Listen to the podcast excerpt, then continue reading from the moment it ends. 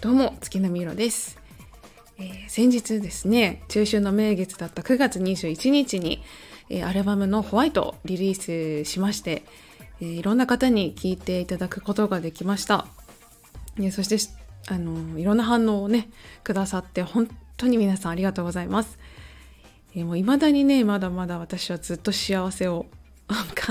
感じて噛みしめてるんですけれども。えー、まあ、皆さんがいろいろと反応を、うん、くださる喜びもありますので今回は、えー、アルバムの「ホワイト」を私も、えーまあ、制作の思い出とともに、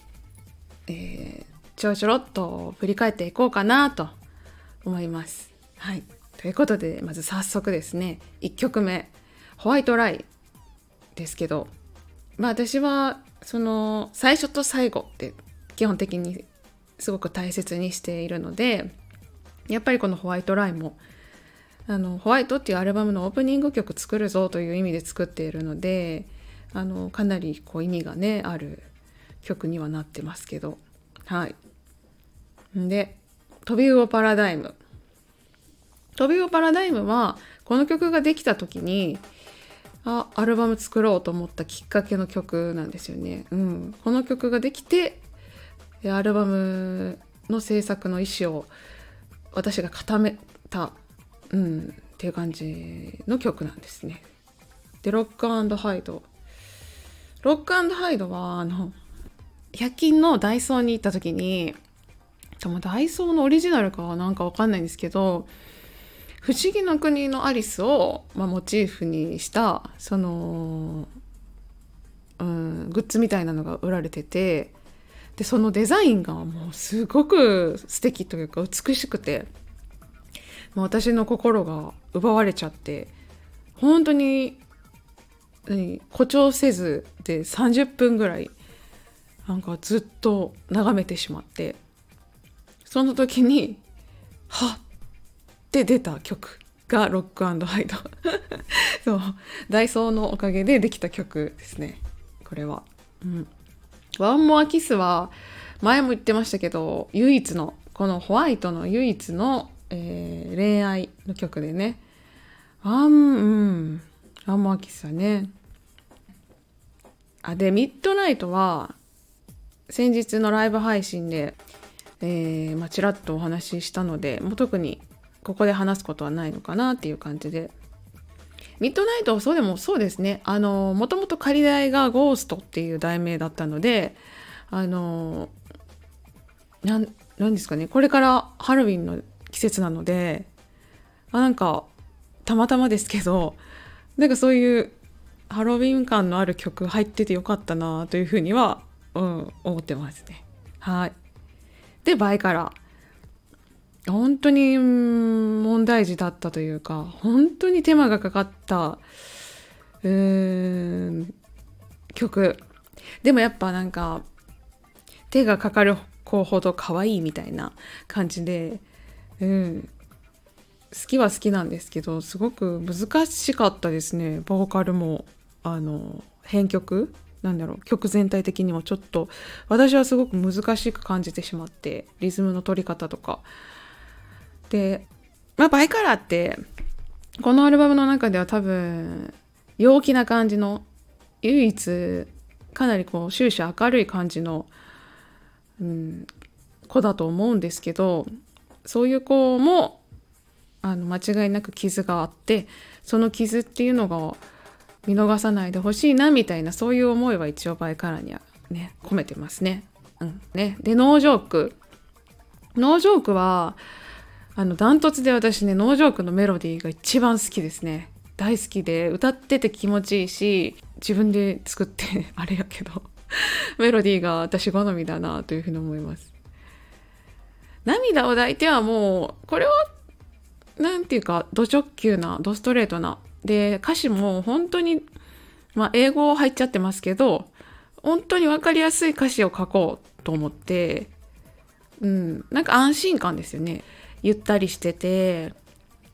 もう聞くからに見るからに優しいというもう安心安心安全みたいななんかそういう曲にしましたけどねはい。でラブオアクライムラブオアクライムはねこれ この曲あのあくまできっかけですよ。作ったきっかけとしてはこれは友達が不倫をしてまして、うん、昔ね。で不倫をした結果不倫相手の奥さんに訴えられるっていうあの割とそのそこそこ事件があってそれがきっかけとなってあの「ラブ・オア・クライム」っていう曲を 作ったというかできたというか作ったというかなんていうかうん。いや後悔したんですよね私も。その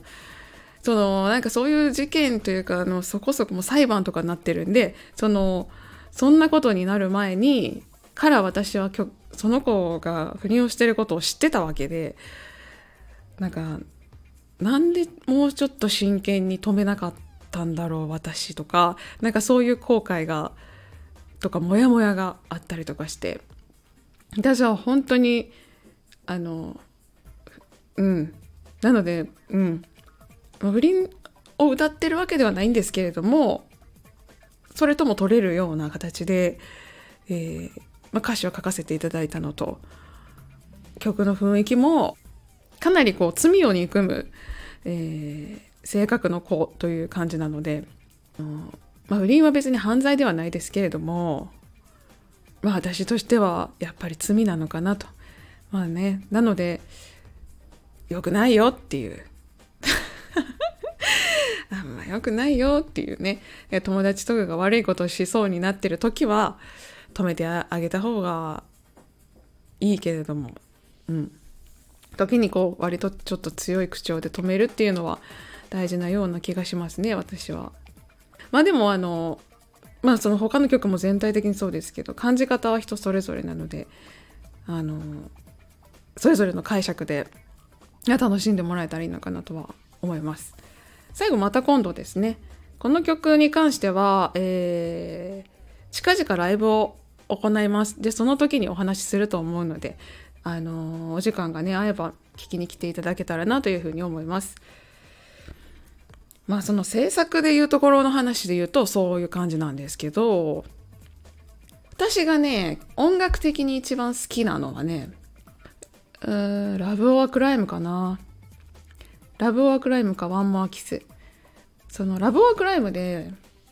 あのスタッター効果っていうあのそういう効果を使って曲の編曲をしてるんですけどそれがメインになってるというかスタッターっていうと日本語にするとドモドモるっていうそういうドモっているような効果っていうのを、まあ、曲に入れてるんですけどこれがワンモアキスでも、えーと、そのスタッター効果を入れたんですね。でこのこの効果がと私がの最新のスキルっていうんですか？何て言うのかな？うん勉強してあのー、まあ、使ってやってみたんですけどちょっとそういう音楽的にはその効果をつく、えー、使って、えー、やったっていうのはすごい楽しかったしサウンド的にもやっぱり好きですね。好きだからまあ勉強したわけですけど。ワンモアキスもこのリズムのねドラムがトラップビートっていうビートになってるのでリズムドラム、うん、なのでそれもトラップもすごい好きなのでトラップビートにスタッターが乗っかってみたいなのがなんかやってみたかったスタイルの音楽だったので実践ででき実践できてよかったなと思う気持ちとやっぱ好きだなという、うん、感じですね。アルバムの今回の「ホワイトも」まあ、いろんな世界が、まあ、10の個性があって本当に楽しんでもらえるようにさまざまな多種多様な音楽的にも、えーまあ、性格的にもですけど、はい、集めてますのであのまた是非まだ聞いてないという方は聞いていただけたらなと。もうすでに聞いてくださってる方はですねあの、まあ、今の話を聞いて ま、ちょっとまた違った視点で聞いていただけるのもいいのかなというふうに、はい、思います。ということで、ここまで聞いてくださった皆さん、本当にありがとうございます。また次回の配信でお会いしましょう。月並みろでした。